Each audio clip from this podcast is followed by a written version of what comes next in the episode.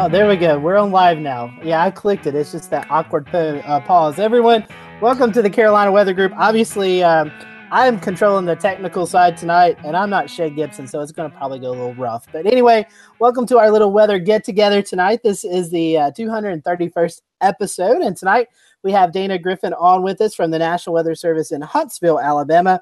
We're talking about the geostationary lightning mapper, the uh, all new uh, tools uh, that we get to use with GOES 16 and uh, GOES 17. And so we're happy to have Dana on with us tonight from the uh, Huntsville office there in Alabama. And uh, Dana is the first time guest. So we'll allow him to introduce him uh, himself here in just a little bit. But before we do that, a couple of housekeeping rules tonight. Uh, this is a live broadcast. So if you are watching tonight on Facebook Live or YouTube or Periscope, you uh, feel free feel free to interact with us tonight.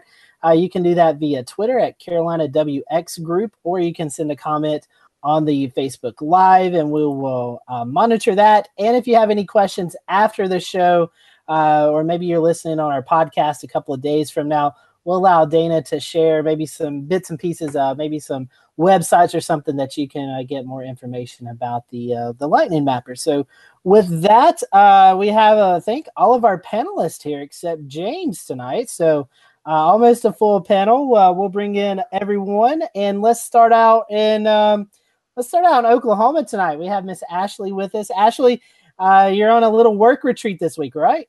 Yeah, I think you wanted to say Texas, didn't you? Not yeah, I was going to say Oklahoma. Texas. I've messed everything else up today, so go ahead. No, no. so yeah, so I'm sitting here in Norman, Oklahoma, and I'm doing some amazing research. So I don't know if anybody has heard about it, but it's Facets, and it's through um, NSSL. So we're looking at uh, the future of uh, severe weather warnings. So they're calling in a bunch of emergency managers to test the future and see if this new plume approach will actually help us make decisions better. So I'm really excited because like not everybody gets to take a look at this data. It is an exciting time, Ashley. I know uh, our friend Brad Panovich has been in that class that you've been in, and I heard from him it was a great class. So hopefully uh, next week you'll be able to share all of your experiences from uh, from what you've experienced there so far in Norman. So uh, we thank Ashley for joining us tonight, even though she is kind of out of uh, out of office this week. So we appreciate that, Ashley. Let's go to the Memphis, Tennessee area, and we'll bring in Eric tonight. Eric, how's things going there in the uh, in the uh, Memphis area? It's hot. It's very hot. Summer showed up, uh, and and just a uh, comment. I've seen the presentations on facets before. It is fascinating. I just love that stuff. So make sure that you uh, pay attention to that.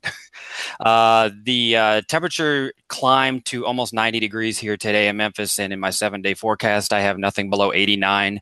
Um, people are already complaining about the heat. It is May 9th, so we're uh, we're well ahead of the of the seasonal calendar um, as far as the heat goes, but uh, at least the humidity is not too bad. So we'll uh, we'll take what we've got and uh, hopefully get a little relief at some point.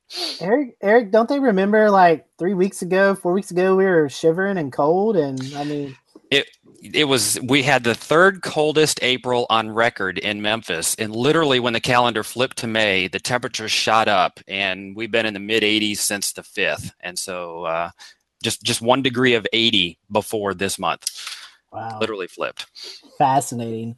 Well, we appreciate that, Eric. And uh, you're going to send that warmth to us here in the Carolinas here in the next few days. Let's bring in, uh, well, Shay's not in Charleston. We'll bring Shay in in just a little bit. But let's bring in Jared. Jared's how, thing, how are things going uh, in the Charleston area? Well, we've had a nice few days. Uh, you know, very nice and seasonable 81, 82. Um, in some parts, 83 has been the official high. Just got the climate report up here. Uh, today we got to 84. Um, but we're going to just turn the heat up a little bit more.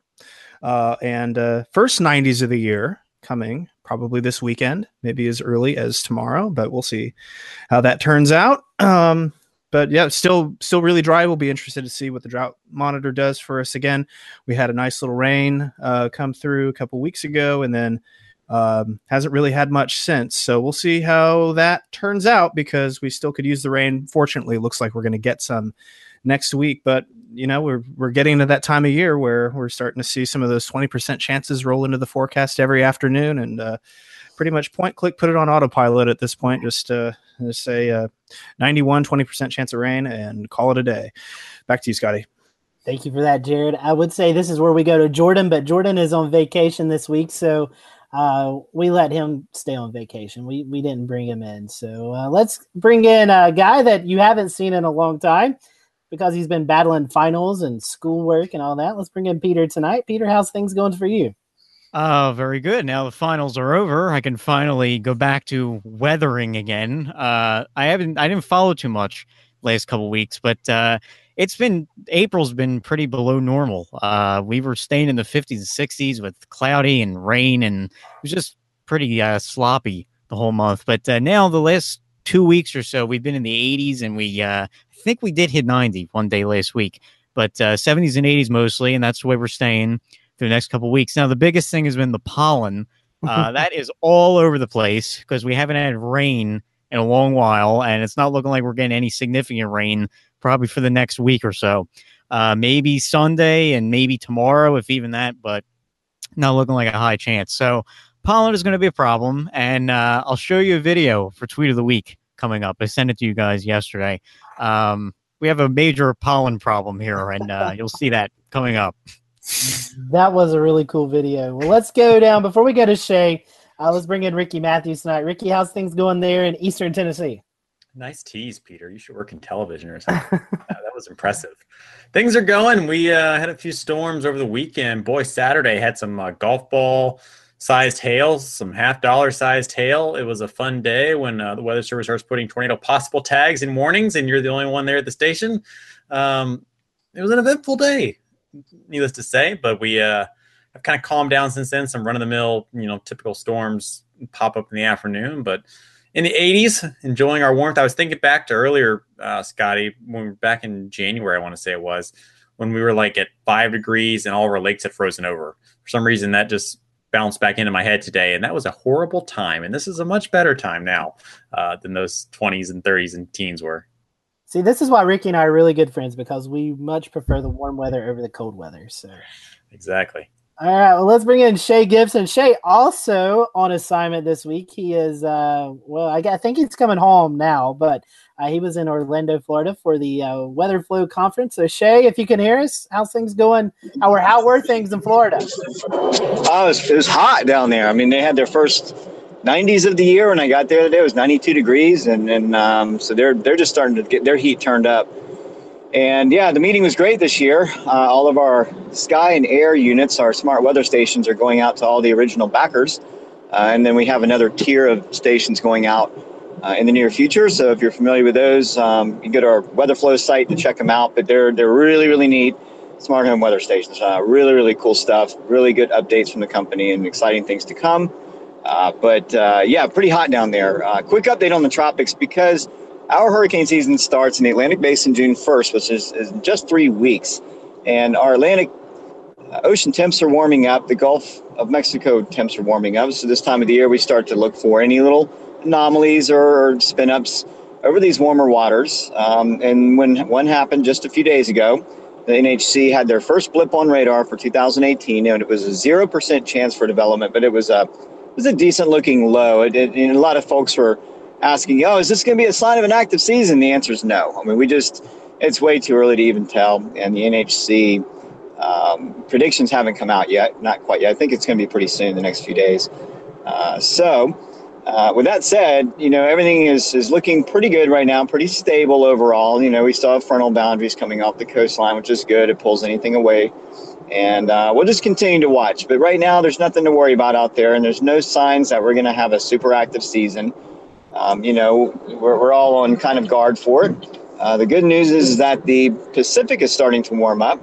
And so we're still in La Nina watch, but we're going to be sliding towards a neutral phase, which means uh, we may see a little less activity in the Atlantic Basin as a result of that. But that has yet to be determined. Like I said, still too early, but just keep an eye out. Keep keep tuned into your uh, local Mets and NHC from time to time to see if there's anything that happens a little bit early in May. But uh, other than that, we're good to go. Back to you, Scotty. Thank you, Shay. So basically, you're telling me not to uh, freak out over the GFS post that I saw earlier today about this monstrous hurricane. Well, you know, if it's 384, then yeah, you need to evacuate. Okay, get that gigantic grocery cart, empty out the stores, and uh, 384 hours. Okay, that's uh, that's what you need. we go from 384 hour snowstorms to 384 hour hurricanes. So that's how it works in the weather world, right, guys and girls? Yeah, it does. So, all right. I, I was kidding, kidding, by the way. So don't don't take me literally on that, everyone. Uh, all right, Eric, save us. I'm going to toss it to you. I, I, was just getting my hurricane kit ready. As in my mind. I was thinking about what I need up here in Memphis for the uh, for the first landfall on the Gulf Coast.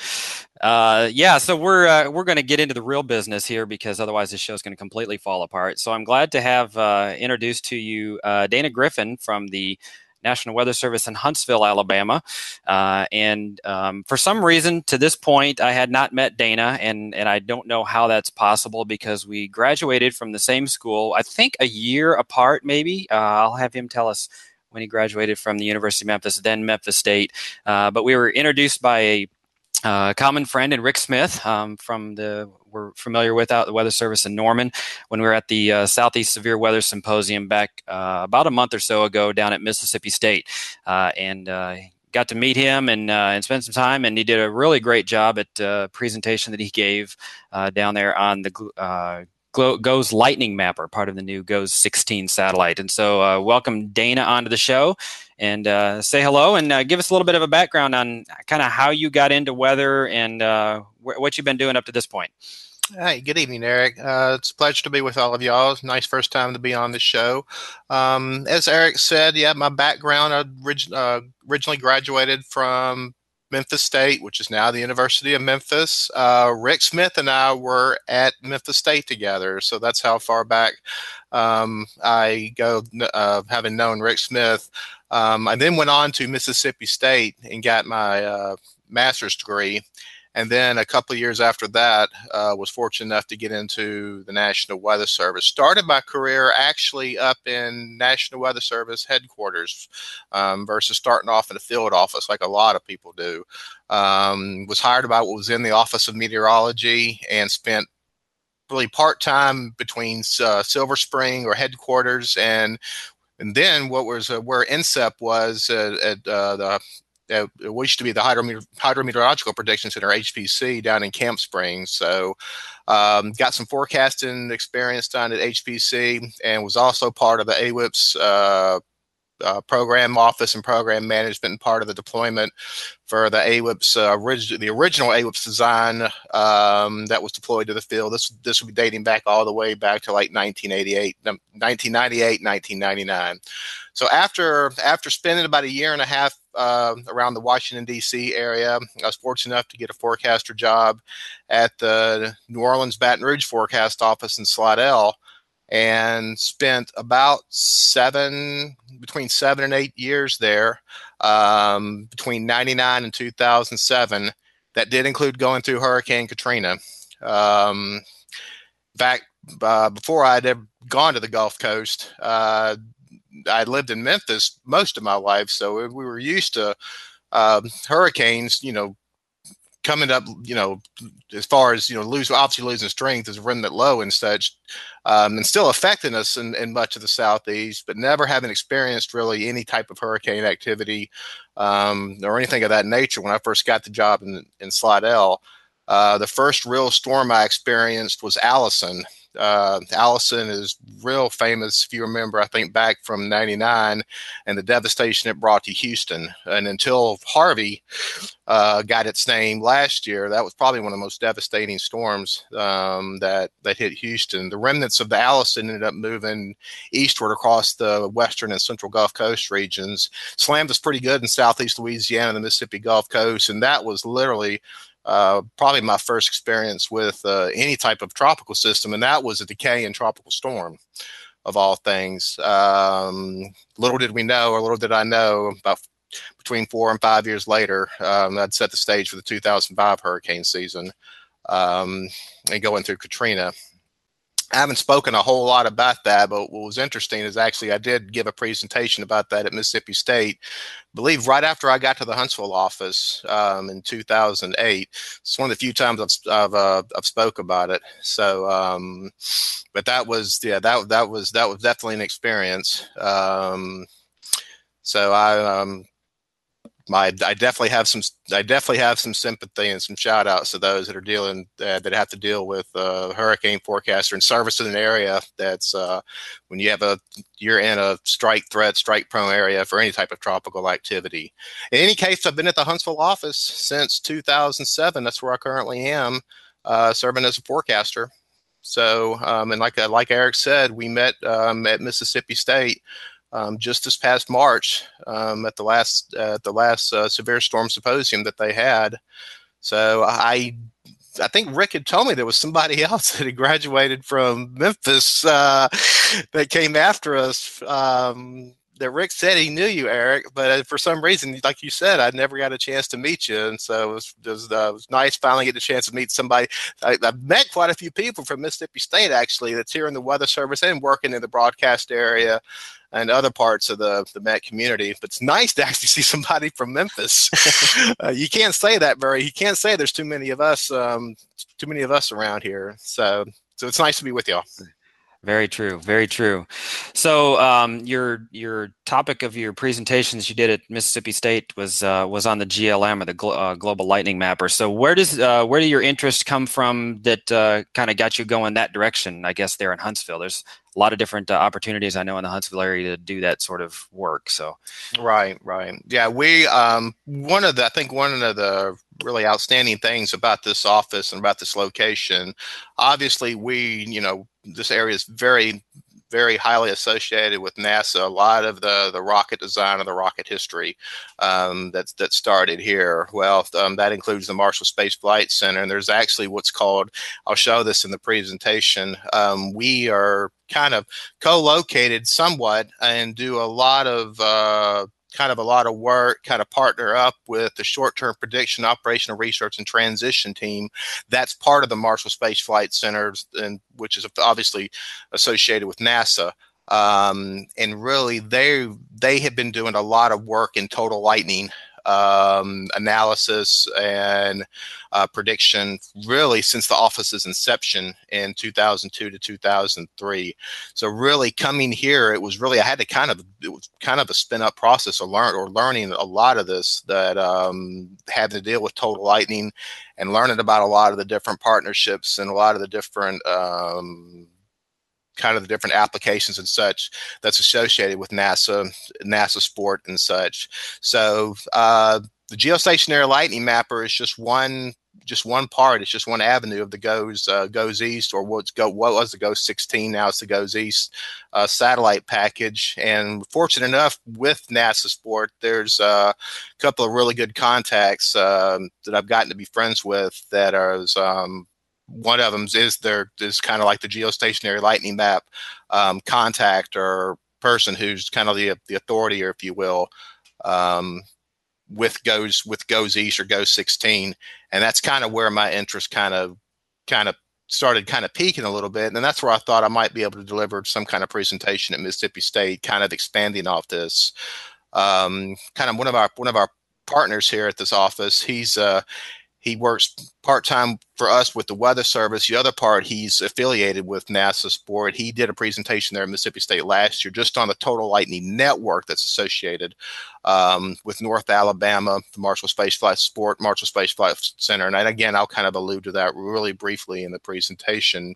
But again, he kind of gave that presentation last year at Mississippi State. So I thought this year maybe I could zero in that a little bit more on the geostationary lightning mapper as part of kind of this new side, this new satellite system, this new technology and such that we're going to have, and it's, it's going to become more and more available as it becomes more and more operational.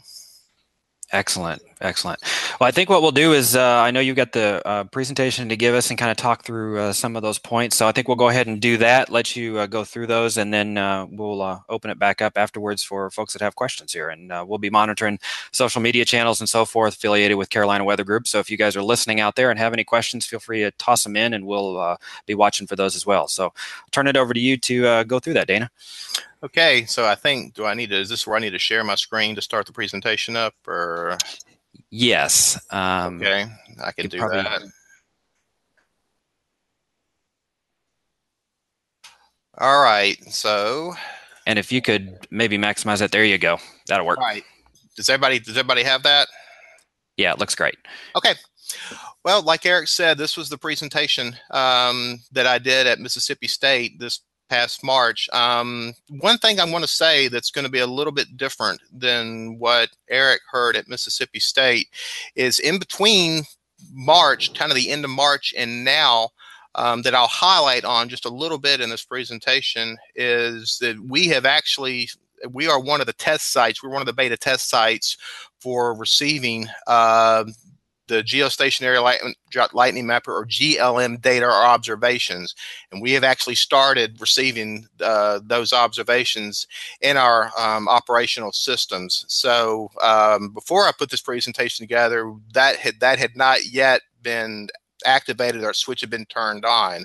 So I'll be able to kind of make reference to that kind of really quick of what we've been seeing here uh, within the last few weeks as that switch has been turned on, uh, kind of versus to what to what I was I said just about a couple of months ago at Mississippi State. Presentation's not that long. I wasn't given a you know obviously very a whole lot of time at, at, at Mississippi State, so I'll try to go through this um, pretty quick, and then obviously try to see what see if I can entertain any questions that you might have afterwards, or I can certainly point you in the right direction if there's something that I can't answer. So let's so let's get started. Uh, what exactly is the geostationary lightning mapper? Um, it's a near channel, it's a single channel near infrared optical transient uh, detector. Um, as I was talking about, that total lightning, it measures total lightning. And what do I mean by that? Total lightning is a sum of in cloud, cloud to cloud, and cloud to ground lightning. Um, basically, all three of your primary lightning sources. Um, over the Americas and adjacent oceanic regions has a, as a pretty much a uniform spatial resolution, approximately 10 kilometers. That's an average. It really varies between 9 and 14 kilometers, but 10 kilometers is a pretty good average. And obviously, it is the first operational lightning mapper flown in orbit as part of the GOES-R, what was, of course, originally the GOES 16 satellite package. So this is where I'll be able to add a little bit um, to what we're seeing now versus what I said at Mississippi State a couple of months ago. Where is the status of the GLM right now to full operational mode? Uh, the GLM stood at provisional status, provisional being that one step away from operational. Some of the issues that they had with some of the preliminary GLM observations uh, were some severe geolocation errors and noise uh, with the data. Um, and also trying to look at some of the large spatial extent flash data being incorrectly chopped, coarse, what have you. Uh, some of that has been fixed, and we are now starting to see that data, like I said, in our observation or, or our operational systems, I should say. Um, one of the things I can tell you is some of the data that we're seeing initially is still pretty coarse. Um, but it's um, and there were and they were having some issues with some latency issues as far as exactly when we were receiving these observations versus like what the current time is. In other words, there might be a 30 to 45 minute lag time in some cases, especially during the overnight hours. A lot of those errors or some of those issues have now been fixed just within the last couple of weeks. So even as I'm saying this, as, I'm showing you some of this, um, they're still working on this and trying to make um, improvements and getting it ready for operational status. That's one of the benefits for us being a beta test site here in Huntsville. So, and again, it um, the, the, data that's in the GLM basically it's called flash extent data, um, and that's similar to other total lightning mapping arrays that I'll briefly hint at here, and I'll show you what I mean by flash extent data. So let's look at some of these early examples of some of the GLM observations or data. Um, they were originally uh, grouped into what's called event densities. Uh, some of the early images and such, in fact, some of the early images that you may see on a couple of these slides I have are actually some of the event they're kind of the event uh, driven images, event density images, if you will, of kind of with the flash centroid points on top of it. They eventually broke those down into like group centroid densities, kind of combining the events, and then eventually they even broke that further into the flash centroid densities data, which is considered to be probably more high quality, probably uh, better better better return signal for the polarity and such. And that's very similar to what we see just in our local total lightning uh, networks and such. So again, we've kind of been seeing this data for quite a few years in other networks, but again, the GLM, that's how they've kind of broken this data down. And what we're seeing now in our operational systems is that flash extent data, that imagery, etc. So um, how does the GLM compare with other available ground networks? Kind of using this image real quick. You got a radar image uh, right there in the top left. The two bottom right, uh, the two bottom images, I should say, um, those are our more common uh, uh, lightning detection networks. You got the Vaisala network and the Earth network's total uh, lightning detection. Um, kind of on the bottom, on that top right, you got the GLM uh, kind of event density again with that flash centroid data on top of it. That's again just giving you an example of what the GLM observation or data is going to look like in comparison just for what our current ground truth data or networks are. One of the things you can really emphasize or look at right away with the GLM data is you're able to really focus in on those stronger updraft cores, uh, stronger storms, pulse storms, whatever the case may be, etc. So that's just again one of that's kind of a good snapshot look of what the GLM data is going to look like. Again, compared with radar and other uh, ground truth networks that we've used in the past. As I mentioned, here in Huntsville, um, now for for quite a few years they've had what's called the North Alabama um, Lightning Mapping Array, which has basically been North Alabama's version of the total lightning network. Again, total lightning being that sum of lightning flashes in cloud, cloud to cloud, cloud to ground. Um, that's been part of the office's um, research and observation uh, network since the office's inception in 2003. Um, and what's the reason I'm mentioning this is a lot of this total lightning networks with North Alabama and even some other local total lightning networks, a lot of these have been done through NASA Marshall Space Flight Center and Sport. Uh, a lot of those were working closely with us and with a couple of other local offices and such that had these total lightning mappers. That's what served as a conceptual model or proxy for what's now going to be in the geostationary lightning mapper. So that's just kind of what I'm showing you a little bit of brief history of what we had here in uh, the Huntsville area, North Alabama, for the last several years. So, what can we do with the GLM observations in the total lightning network? Um, Certainly, it's going to help us in severe weather operations. Uh, you certainly would not use the GLM data alone just to help you identify and locate severe and tornado warnings, but it can be an excellent tool to use alongside radar uh, reflectivity and other types of radar data and signatures. Um, really, real, what's really probably one of the biggest advantages of GLM data, um, well, what's available, uh, the advantage of the total lightning data as well is uh, just it's really identifying the updraft core, updraft strength, um, and just new and re- regenerating updrafts, etc. with storms. Um, so it can obviously it can assist um, assist with flash and aerial flood warnings again because it's showing you that training effect or just that regeneration effect of the updraft in the cores. One thing that I've also noticed and we've also we've certainly seen here in Huntsville is it aids in uh, just if we have to do airport weather warnings or other type of local local uh, watches, warnings, etc., possibly in the aviation community or some, or, or others. Um, again, it's just giving you that a little bit of um, increased notice, whatever, of that polarity um, in these storms within that updraft, whatever the case may be, before you actually see maybe one of the older uh, lightning networks that would actually show a flash or a centroid or something like that.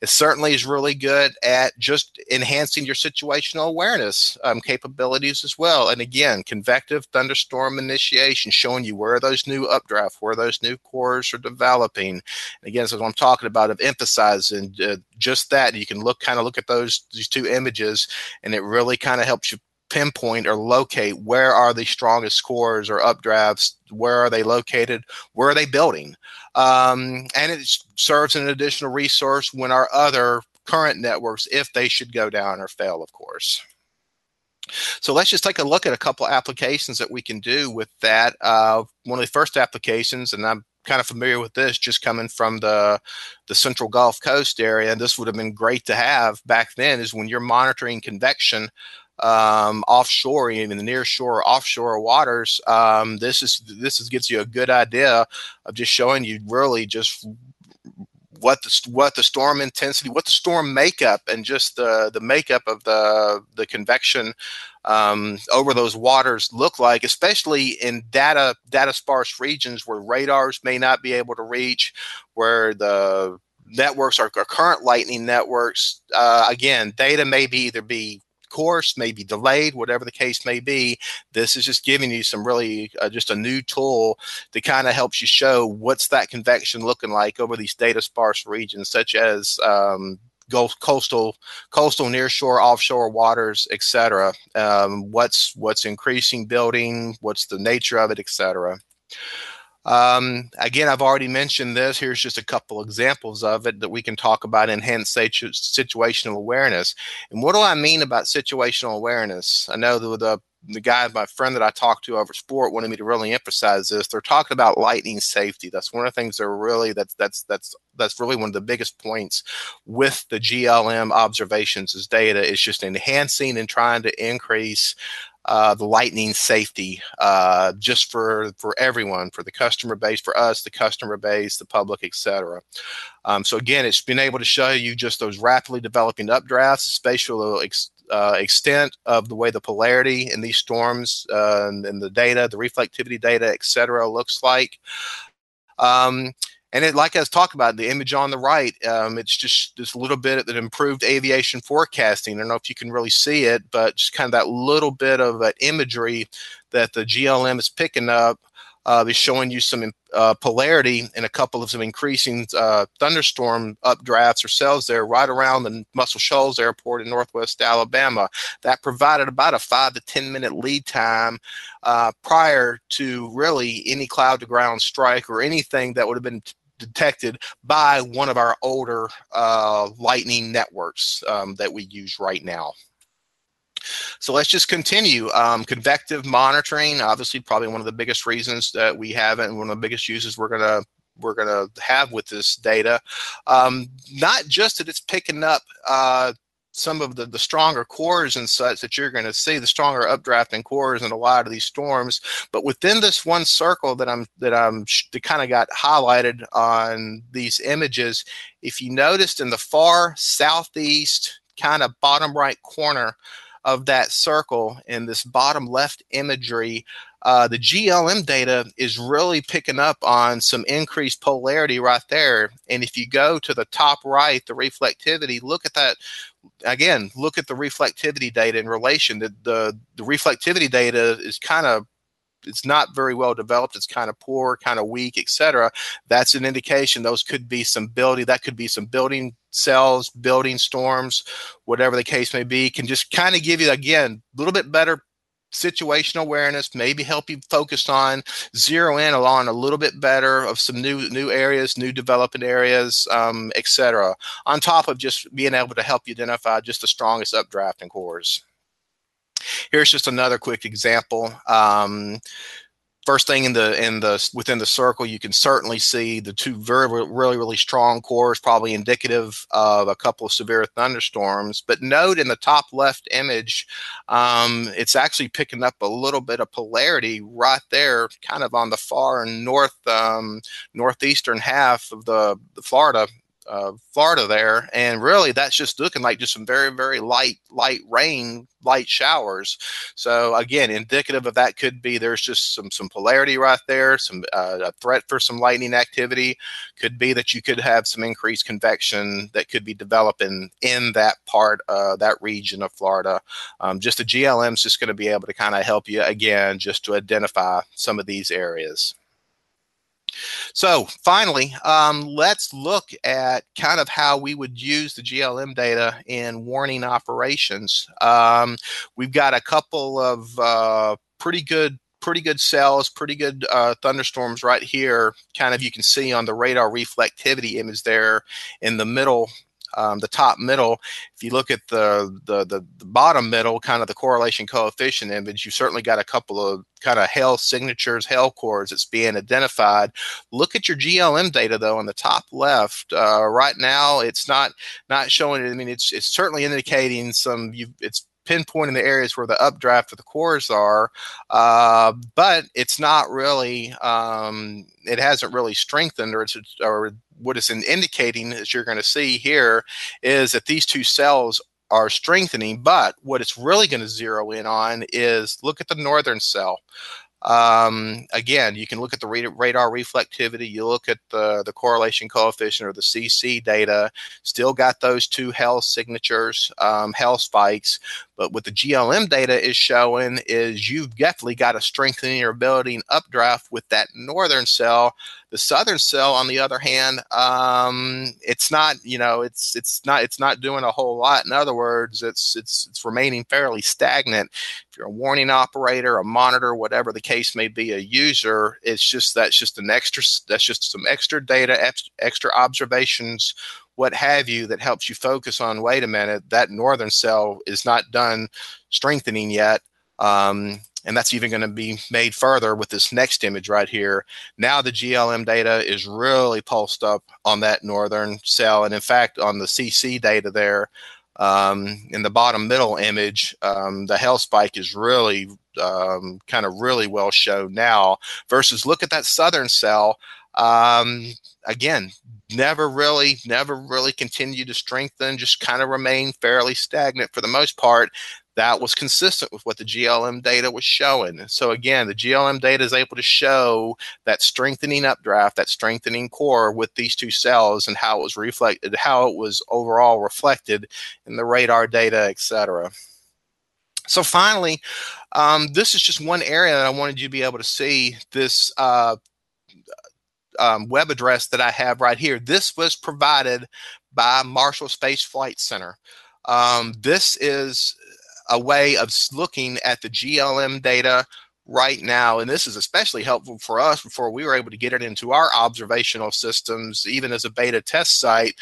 Oftentimes, I'm sitting there looking at the data. This is the only way that I could see it, or I knew that I was looking at the most up to up to the minute or the most current data and there's there's several different ways you can manipulate the display kind of that top left is the main display you've got a menu choice on the left and you know certainly you just kind of go through that menu choice and you can select different ways to display the data overlay the data like reflectivity or satellite data overlaid with glm data and I've kind of given you an example there in the bottom left. And I think this next image right here, yeah, there's a uh, reflect uh, or satellite data, I should say, overlaid with the GLM data. This is actually the GLM 30 minute hazard data with the GOES East IR satellite image. Uh, one thing uh, Geoffrey Stano wanted me to point out in this 30 minute hazard product, and some of this research that's still, again, research that's still going on, that's still being improved with the GLM, first outlined by um, Chris Schultz and some of his uh,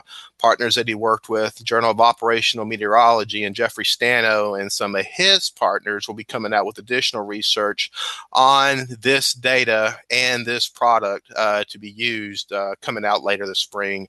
And the data viewer, and like kind of like I was talking about, it's an ongoing lightning safety project between local emergency managers and NASA, Marshall Space Flight Center and sport. Um, just a good way, again, of just them being able to kind of enhance or show that uh, lightning safety with the enhanced situational awareness. So that's it. That's all I've got. The two references I've got right here Dr. Geoffrey Stano. He is really the expert person on the GLM on the NASA sports side. And Christopher White is kind of our sport liaison here with the National Weather Service Huntsville. Both of those two great guys were instrumental in helping me put this presentation together. So, with that, I am done. Um, I can stop sharing and go back to the main screen, or I can take some questions right now. Just tell me how y'all want me to progress. Yeah, definitely. I think I'm going to start off the question session uh, I know you mentioned at the end of your presentation the importance of this data to emergency managers, and that's very important to me because I am one. So I've got a few questions involving that. When all of this stuff becomes developed, operational, do you think emergency managers will be able to have uh, easy access to this data? Are they going to have to dig deep on, on certain sites, or is it going to be fairly easy for them to look at and then make decisions? Well, hopefully, this, like I said, this one web address right here, this is just one of the tools that I know that NASA Sport is working with right now, and they're working directly with some of our local emergency managers. And really, the data is it's very I mean, you can see right here from the images, really easy to see, really easy to manipulate. And I think really more, and to answer your question, I think overall, I think as the GLM becomes uh, more operational or, or kind of we get we build toward it becoming operational you're going to see several additional sites probably where you see you've already got uh, access to GOES to GOES East data they'll eventually be able to incorporate that glm data. Um, again this is just one viewer and that marshall space flight center has been working with directly um, but there certainly is going to be others that's going to be coming out um, with a whole a host of where the, the GOES East data and such um, is going to be made available. So I know that the you know the people over at NASA Sport can probably can probably answer that uh, a lot better than I can since they're, they're they're looking at this and working with local EMs a lot more. But again, all of this is going to be building as the GLM data becomes operational, which we're not quite there yet, but at least we can see the data. This is just one one way of looking at it. Right. Okay, that sounds excellent. Uh, my next question is: A lot of EMs are always looking for precise solutions. So um, they kind of have a hard time understanding that a lot of our data and, and our methodology isn't ever 100% certain. So um, emergency managers who look at this data are going to want to make specific calls, especially if they have city events that they're in charge of, um, any uh, event action plans they've written for that event and are sitting in the command center for. Uh, would this data be able to provide them uh, assistance in making decisions to start storm shelter plans for these festivals and events that they're in charge of? Let me tell you this. This is what we're seeing, at least in our operational systems right now. We can see the data up to one minute, one minute intervals, one minute updates.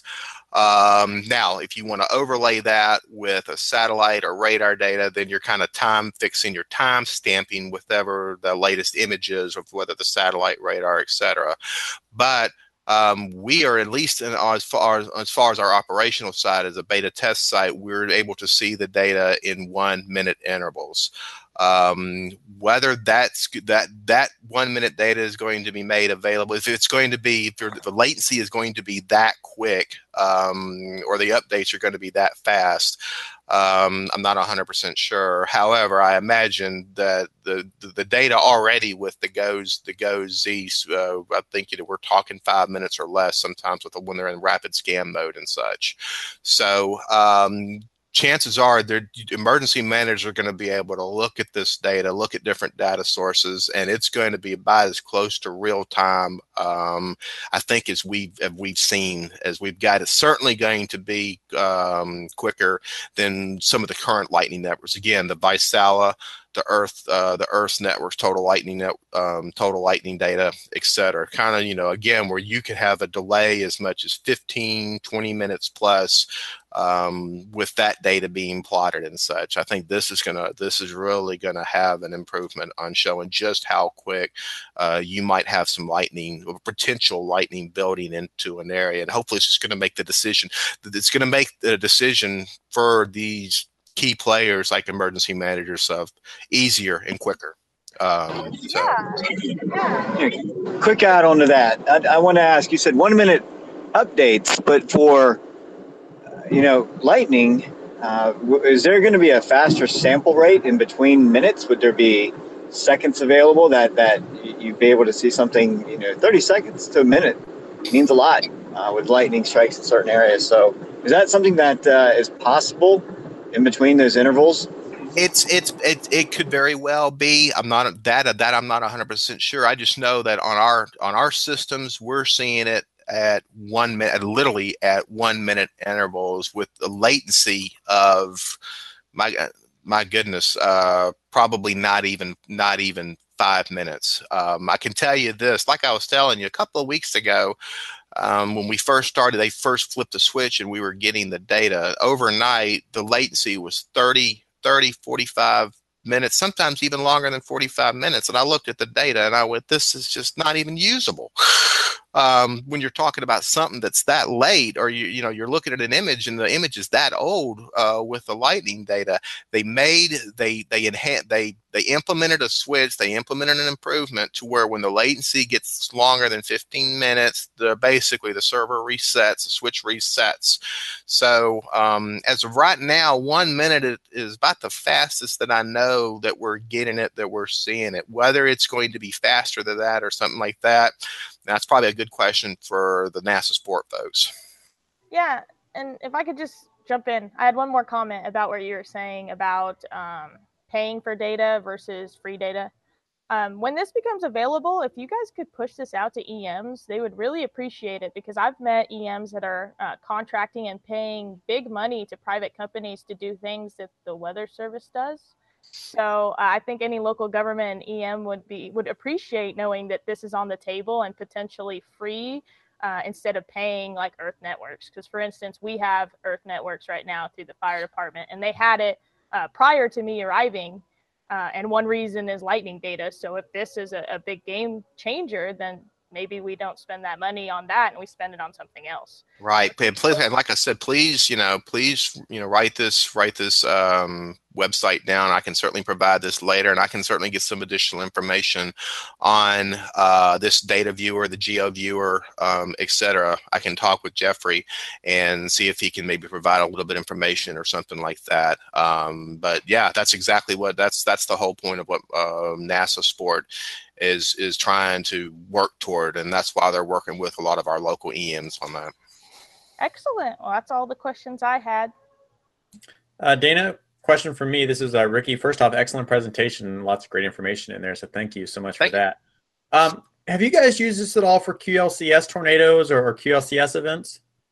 We haven't, it's, to the best of my knowledge, we, as far as in our area, we haven't had anything yet to test it on. Um, we've seen it we've seen the data overlaid on let's say for example the storms that affected the the plains and into the midwest and such last week we were doing some overlays and such on the data and that's where i referred to the latency and such and i'm like god some of this is ridiculous um, and that's also kind of where i made the comment I'm looking at some of the data and I'm like, ah, this is really the resolution is kind of coarse and such. In other words, if I'm if you're I've got this, I've still got this image up, and if you look at that kind of middle image, you're kind of it's kind of zeroing in there on the the group and the flash data and the imagery. The data that we were looking at was really it was even more coarse. The resolution really not even that fine with a lot of these um, a lot of these storms and such that were out west. Um, however, I will say this though, you kind of, you really kind of had to search for it, to be honest with you. Um, but when you did have a stronger cell or a stronger updraft or core, the resolution uh, did get a lot better. Um, but you really had to kind of zoom in on it, and you kind of, um, it's just one of those, you know, we're looking at depending on the scale and such, um, and the latency you're just you know it, it, it maybe it's it's it's kind of it's a little difficult to look at. And to be honest with you we're you know we're still we're, we're learning it. This is just that's the part of being a beta test site is we're just learning the best way to look at and you know look at examine um, even analyze the data etc so we haven't had you know to, to, to answer your question we haven't had exactly an, you know an example or a case yet where we've seen this with uh, with anything that's affected us. We've only had, I think, the last severe weather event we had QLCS was like the first of April that produced a lot of widespread wind damage. Um, so we didn't have access to the data. But I tell you what will be good with this, not not just QLCS, um, as we're getting into everybody talking about we're getting into the summer season and such, is pulse storms. Um, pulse storms, you know, they they they of course they're just given their just their general name. They happen they can happen so they're so quickly, they're so sporadic, and you're able to look at those and key in on just rapidly developing updrafts and cores, hopefully that's something the GLM is really going to be able to zero in, um, or just gather get us that extra set of observations and data. So um, that would be something interesting to kind of look at if we're getting into the summer season. You know, maybe it's something that's going to be good for helping us identify potential downbursts or microbursts. You know, we'll see. I know in the past, you know, there's been talk about the Weather Service setting some type of criteria for lightning alerts or something, um, you know, lightning warning or something like that with these density products to where it kind of creates a, a statistical number instead of just like a number of strikes. Uh, is that something that could be looked at in the future? Well, again, they you go you go back to a lot of these um, these these density products and such. And really, um, in the early days of the or, or the early or kind of the before the implementation of the GLM, really what we were looking at just with our own local total lightning network, we would look at you know event densities and the group centroid densities, uh, data and imagery and such, and oftentimes it's like you know which one which one is providing a better sampling of the polarity of, of the the updraft, the core, just whatever the just whatever the case may be. Um, I think you know now they've realized it was just within the last couple of years they implemented. This is with our total lightning network. They implemented that flash centroid density that really is supposed to be an improvement and a better reflection or a better representation of that data polarity, etc. Um, and that's what I think they've used basically as the proxy for what the, the GLM is going to be in the operational mode. Now, of course, you know, the early examples of GLM, they're looking at all three of the data sets, but as far as what they're going to make this as far as operational mode, they're looking at that flash centroid density because it's that's the one that's going to be, I think, the most the better representative. Um, hopefully the most accurate, but certainly the best representative. I think one one comment I'd make on the. I'm sorry, Shay. Did you need to go ahead? Oh, yeah, I was going to ask yeah, one more question, but I mean, you can go ahead. I'll go right after you. Okay. And one one comment I make um, noted at the very beginning of your presentation, and I've heard this before also, that the spatial resolution of about 10 kilometers on this, um, I kind of see a, a, use for. There's certainly a lot of good uses for the GLM, and I can I can see if you're especially doing, um, you know, uh, decision support for an event or something like that, kind of like the way Ashley was uh, discussing before that there's probably a, a, good use for this in combination with uh, the other lightning networks that provide you a little bit higher spatial resolution. And you know the difference between uh, lightning strike three miles away and a lightning strike five miles away when you're talking about you know people outdoors at an event uh, makes a big difference. So um, you definitely could could use both of them in combination maybe just to be able to see you know what is the trends on the storm using the glm and then get your individual strike type of data out right of, uh, and that and that's then that's the key point again our current our current lightning networks are basically they're they're indicating you know they're indicating already that flash centroid that flash point um, whereas what we've seen with the total lightning networks and the GLM data, this is GLM data and our observations. Uh, this is going to indicate potential, you know, potential lightning, increasing polarity, etc., to where you've got something that even if with your total lightning networks are completely um, clear, um, it's showing you something that's that's building um, and of course you know it you know it, it may it may it may strengthen into into something you know or it's just going to give you it's just going to give you just something that's just going to be a better tool just to help you be that much more situational aware. Um, so but like i said hopefully it's going to provide you that advanced notice even if it's just five to ten minutes. Okay so my my question is and this is um this might be a little bit out in left field right now, but I want to hear your thoughts on this. What do you think the machine learning process is going to be for the future of GLM? Do you ever think that we will actually get numerical predictions, uh, including lightning strikes, especially, and I know I bring up urban heat islands quite a bit for superheated areas um, where storms are known to sort of blow up in convection. Do you ever see lightning starting to appear in numerical predictions based on GLM readings and findings? It, it, it could. Uh, I think a lot. I think a lot of that's probably better probably better answered by uh, the NASA sport folks. Um, I think a lot of this, depending on what how much of this observational data goes into the modeling, I think will will probably play some key role into that. And to I think now, of course, what we're looking at right now is way in its infancy. Um, and us, you know, but we've had some, but we've had some past experience, obviously, within our own total lightning networks. Now, can we apply a number or something to that? No, we haven't been able to do that right now. But then again, I'm not saying that it's necessarily it's been looked at or it's either been thought about and modeled or something like that. Um, that's where, I mean, is that something that potentially they can do? Um, it's possible. I mean, but again, that's just you're getting you're getting a lot into the to the, the modeling and the research side of it, and a lot of this, of course, is just still a lot of it is still in its infancy, but it's come a long way. I mean, we're you know if we're seeing it in our observation systems, our operational systems now, and our observations and such, um, you know, then you know we're able to look at the data and such. But um, but like I said, you know, we're still we're just a beta test site, so we've still we've still got a little ways to go.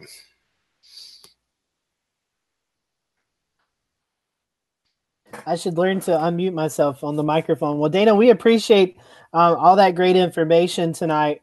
Uh, we'll definitely repost this show for our followers who may not been able to join tonight.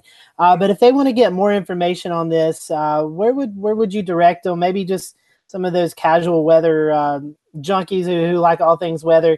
Is there a specific air, uh, website or anything that you could direct them to? And then uh, if they have any more questions, where would they go? Uh, the they can certainly they're they're welcome to email me um, dana.griffin at noaa.gov. Um, but also, you know, simply, you know, Google and NASA Sport, Marshall Space Flight Center. NASA Sport is, you know, they're, they're doing, they've got a lot of research and a, and a lot of different applications and products and such. Um, a lot of this deals with lightning, but there's also uh, some other, some other um, applications and such that they're using. And I mean, really uh, look at that, investigate that. Um, and um, I think that will really um, probably can at least put you in the right direction. So, but like I said, if you well, if you want to, you have any specific questions or something like that, you want to email me. And if, like I said, if I can't point you in the right direction, at least I, know, I got a couple of really good contacts that can, that uh, I know I can probably get some pretty good information from. Awesome. Well, Dana, we appreciate that presentation. I'll echo what Ricky said. It was a great uh, presentation, and uh, we appreciate you coming here on the Carolina Weather Group, and uh, we have an open invitation. Any other time you'd like to come hang out with us, we'd we'd certainly welcome that. Sure, appreciate that. I had a good time. Awesome. Well, hang around if you want to. We're going to uh, quickly transition into our tweets of the week before we uh, close out this week's show. Uh, I know Peter has uh, had a uh, a tease for you all, so I guess we should let Peter go first with his tweet of the week. Sure, why not? So, uh, this was taped by Jennifer Henderson in South Jersey the other day. Uh, her husband was doing some kind of yard work, I guess, or something. And uh, just take a look here. What happened? This is uh, really interesting. I thought it was fake when I first saw this. I thought it was like special effects, but it isn't. It's totally real. Check this out. He hits the tree, and look at all the pollen falling off the trees there. So. that that tells you how bad it is uh, over here. We really need some rain, and uh, allergy sufferers are not very happy because uh, this has been really really bad this year because of the uh, late blooming and all the cool temperatures we've had. Everything's blooming at once. So uh, yeah, that's the situation here. What I want to know is just who thinks, "Hey, I've got a backhoe. I'm gonna go running into some trees." yeah, I, I don't know what's going on here, but I think Frank Zappa would be happy. One way or the other, you're getting the yellow snow. Yeah. oh man, yeah. I would. Uh, I hope he had some eye drops or something after that. All right, I see. Uh, let's see. Ricky's got his pulled up, so Ricky, I'll let you go. All right, this is from uh, Dr. Rick Knabb. I thought it was kind of neat. Uh, you know, hurricane season is coming up, and I can vouch for a lot of these living in a hurricane zone for much of my life. Uh, top five power dependent hurricane supplies. First off, cash. Uh, second, solar power USB chargers. Those are nice. Gas, number one thing you need if you want to get out of town. Propane grill and extra filled tank. I can't describe to you how nice it is to have a propane grill, especially with a side burner after a storm best thing you'll ever invest in if you live in a hurricane uh, area. And offsite computer data backups. I thought this one was interesting because uh, you know a lot of people back up their photos and stuff on like flash drives. Problem is, they leave it at their house, and so if your house gets destroyed and your tor- computer gets destroyed, well, chances are that flash drive gets destroyed too. So, uh, you have Amazon Prime, you know you can back up a lot of photos on there. Google Photos lets you back up some stuff. So, especially those important photos, you know that you don't want to lose. Always a good idea to maybe back them up online. I saw that list too, Ricky, and I was uh, real interested by the uh, solar-powered USB charger for your cell phone. Um, Yeah, I've got one. It's uh, I forget who makes it, but it's a little teeny, you know, fold-out pad, and it does work. Uh, you know, solar sometimes can be a finicky thing, but it does work pretty well. Now they make battery packs that are so heavy and so big, um, you know, that, that are really nice. But you think about it, if you're in an area that got really badly hit by a hurricane, i.e., Puerto Rico, and uh, you don't have power for weeks, months afterwards, it could really come in handy. Definitely so. Well, thank you for that, Ricky. Let's go over to Jared. Jared's got his pulled up. So, Jared, I'll let you go ahead. Yeah, so kind of continuing on the hurricane theme, um, you know, it is Hurricane Preparedness Week this week. So, um, a lot of the Weather Ready Nation ambassadors have been uh, tweeting about uh, ways to get prepared, and um, Dr. Knabb, that's a that's a fantastic list. Uh, put that way, uh, this is another one that I th- that it, it seems like this is a new graphic this year, and I really like this because it's talking about uh, discussing. Um, it comes from the National Weather Service, and it's talking about delivering the right message uh, during. Um, uh, leading up to, during, and after a hurricane, um, and, and talking about some of the, the communications best practices that have evolved over the uh, over the last you know five ten years. Um, it, it- and I just thought this is really good. You know, pointing out, you know, emphasizing the dangers of each hazard. You know, getting beyond the wind, talking about the storm surge, the water, inland flooding, um, communicating impacts versus categories, for example, um, and focusing on beyond the cone. Uh, you know, again, you know, we learned, uh, you know, a lot of people got a very harsh lesson from that here in Charleston from Irma. Uh, when the the cone had it going into the Gulf, but yet we were still getting onshore flow, uh, third record tide on record, third highest tide on record, um, and a lot of flooding rain. And so, um, so that was good. Using the official National Hurricane Center forecast, only sharing reliable sources, obviously very important. Um, you know, despite you know three, 384 hour you know faux canes, uh, get great clicks, um, but that's not really great weather information. Um, and uh, highlighting the hazards that continue after a storm passes. It's so easy to move on, um, you know, after it goes. But you know, as as Ricky said, you want to be prepared. You want to have, uh, and and you want to be, you know, cognizant of the fact that you know, storm is not just a point in time. Uh, it can the effects will last for weeks, months, um, and potentially longer, uh, as several places have uh, are experiencing right now. So uh, I thought this was really good. Um, this is good advice for you know th- those of us who might be in media, those of us who might be in um, you know just uh, do talking about the weather, talking about weather to other people, and uh, a good way to uh, get um, you know. To, to get some good practices out there for everybody uh, to understand what they're sharing because that is important. That's all good. Scotty, I got a request. Uh, I, I'm, I'm driving, but I was going to ask Jared if he would Mm-hmm. get onto log, see my Twitter, the one I posted with the um, the radar imaging of the jets flying off the coastline, and I can give a brief on that one. I am getting that for you now, Shay.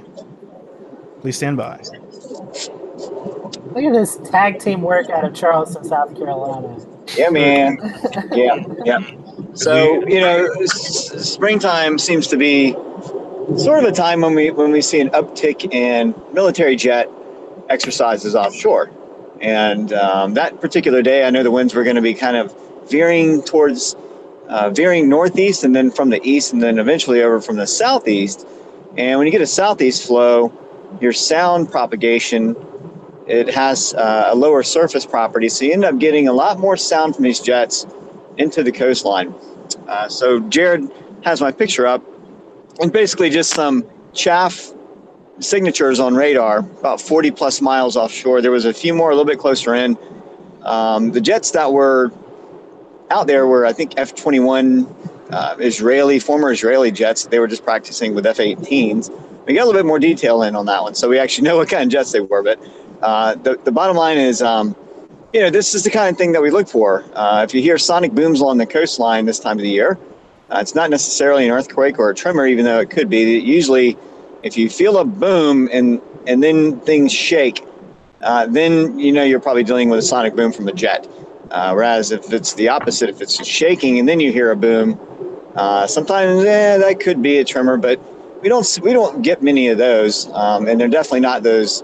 What are those things used to be called? They call them the something cannons. There's there's another The name Seneca for those. guns. Seneca guns, yes, and and Seneca from New York. I don't know where that whole thing came from. We we actually had somebody come on and talk about it, and, and it was uh, Stephen Jaumé from the College of Charleston, and he didn't understand why it was called that. But either way, uh, you know, don't be alarmed if you hear sonic booms. a lot of times it's just military training offshore. As you can see here, we can track it on radar. We can get various signatures to prove it. So interesting stuff. Thank you for that, Shay and Jared. Thank you for the assist. Let's go to Ashley. Um, she has hers pulled up, and then we'll go to Eric. Yeah, so I'm sticking with the whole hurricane preparedness theme. So I just found this graphic from New Orleans, NWS, and it is titled No Name Doesn't Mean No Threat. And this is so important because I see it also with EMs, but the public as well. Just because you don't have a category three or a category four or five or a named storm doesn't mean that you might not have dangerous weather. And the New Orleans office was highlighting an example of just a average low pressure system that had the resources of tropical moisture to drop 10 plus inches. And if you drop 10 plus inches over any area, you're probably going to have flooding. So remember going into tropical season that just because it's it's not a high end category doesn't mean that you're not going to have impacts. You still might have uh, high flooding or anything like that. So it's really important to hone in on the forecast characteristics of the storm, not the category. All right, thank you for that, Ashley. Good information there, and uh, let's go to Eric. Eric? All right, and this is uh, staying back to the lightning theme. I saw this come across uh, in the last couple of days. The Weather Channel uh, posted this uh, data from the Vaisala network, and it is a five-year uh, conglomeration, I guess, of uh, stroke density, lightning stroke density globally, and this is basically showing nearly nine billion lightning strikes over a five-year period, and it's very interesting to pick out where those little hot spots are, where what areas get the most uh, get the most lightning worldwide, and and what areas see very very little. Uh, one of the things I found kind of interesting, and I've heard in the past, is that Florida is the lightning capital of the world. Um, but if you look closely at this data, uh, there's some others out there who would lay claim to the same thing. Not least of which is the Central Gulf Coast. I see quite a bit of lightning there from uh, north of Ashley's area over towards the New Orleans area. That's uh, appears to be a little bit more than even than they get in Florida, uh, and then a lot of other hot spots around the world too. So very interesting. Where did the light? Where did the thunderstorms occur worldwide? And this is a very good way to show that. That is some good information. I'm gonna have to look at that tweet. Good, uh, good find there, Eric. All right, uh, let me see. Let me get mine up right quick. Uh, bear with me for just a moment, please. Uh-oh. All right, here we go. Can you guys see mine? Yes. All right. So this is basically uh, the most active week, severe weather wise, in um, all of the weather forecast office areas. Uh, this is the peak of uh, severe thunderstorm warnings or tornado warnings. This is from Daryl Herzmann. And uh, again, this is just kind of showing you the peak here for the Carolinas. It looks like July is the main time for all of North Carolina all the weather offices that serve North Carolina over in Ricky's area July 4th. And I know that makes him pull his hair out during the 4th of July festivities. And then if you look down uh, into the Columbia area back towards Atlanta, towards Birmingham, uh, you have one week earlier, the June 27th week. But again, uh, as you can see, for much of the Southeast, it's anywhere between the last week of June to the second week of July with, um, with the highest amount of uh, either tornado or severe thunderstorm warnings. And if you look out in the Midwest, um, Oklahoma, Texas, places like that. It's early um, early May or late April, and hence uh, that's why it's kind of a tornado season out there. But I thought that was really good. I, I love these maps right here. So uh, again, this is kind of a recap of when the most active weather week is for each forecast office um, served by the National Weather Service. All right, so that's that. Let's go uh, quickly to the uh, schedule here. Let me pull that up. And uh, next week we have uh, actually what uh, Ricky and uh, Jared were talking about. We're going to be talking about preparing for the storm. Cheryl Nelson's going to be joining us. Uh, she's going to be letting us know what we need to do to get ready for the hurricane season and um, tornadoes, flash flooding, all that kind of stuff. Uh, Cheryl's going to be with us for that. On the 23rd, we're going to be talking about, oh, it just changed. Good job, Peter. after that, we're going to be talking about lightning with Dr. Eric Bruning from Texas Tech. And then uh, May 30th, we don't have a show scheduled yet. So if you have a topic or a guest you would like for us to uh, to bring on the show, please feel free to do that. And then as I look into June, we're almost full through June with Alan Sealls from Mobile, Alabama.